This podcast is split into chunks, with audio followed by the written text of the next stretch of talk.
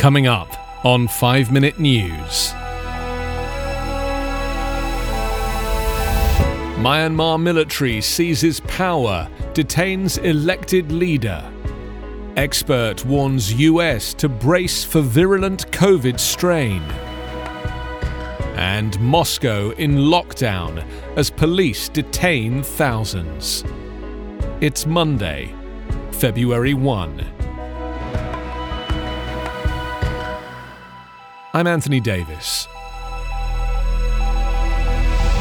Myanmar's military seized power today in a coup against the democratically elected government of Nobel laureate Aung San Suu Kyi, who was detained along with other leaders of her National League for Democracy party in early morning raids. The army said it had carried out the detentions in response to election fraud, handing power to military chief Min Aung Hlaing and imposing a state of emergency for one year, according to a statement on a military owned television station. Phone lines to the capital and the main commercial centre of Yangon were not reachable, and state TV went off air hours before Parliament had been due to sit for the first time since the NLD's landslide election win in November, viewed as a referendum on Suu Kyi's fledgling democratic government.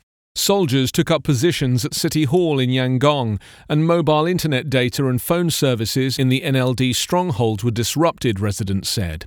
Internet connectivity has also fallen dramatically, monitoring service NetBlocks said. The detentions came after days of escalating tension between the civilian government and the military that stirred fears of a coup in the aftermath of the election. In America, the White House said President Joe Biden had been briefed on the arrest of Suu Kyi. The United States opposes any attempt to alter the outcome of recent elections or impede Myanmar's democratic transition and will take action against those responsible if these steps are not reversed, a spokeswoman said in a statement.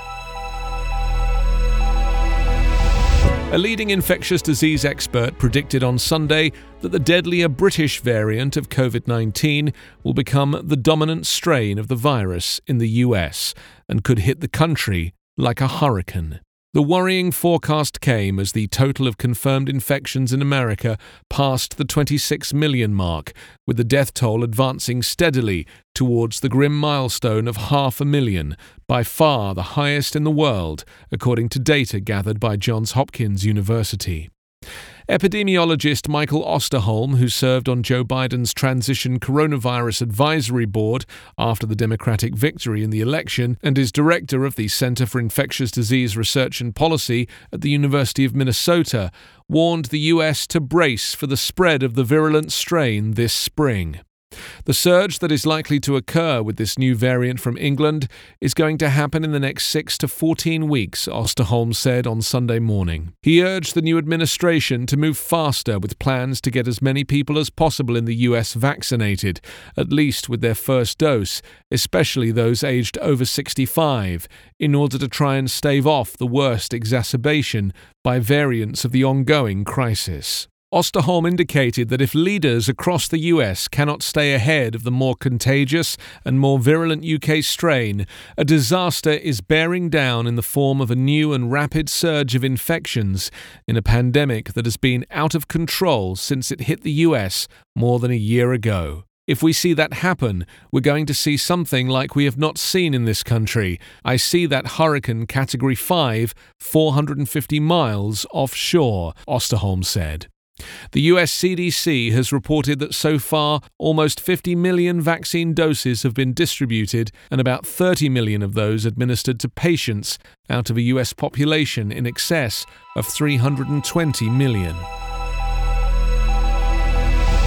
Police have paralyzed the centers of Russia's largest cities, including Moscow, as the Kremlin sought to beat back rallies in support of jailed opposition leader Alexei Navalny, the country's most significant protests in a decade. Supporters of the Kremlin critic took to the streets to protest against his jailing, despite the biting cold and threat of arrest. At least 5,100 people, including Navalny's wife Yulia Navalnaya, were detained as the rallies across the country entered a second week.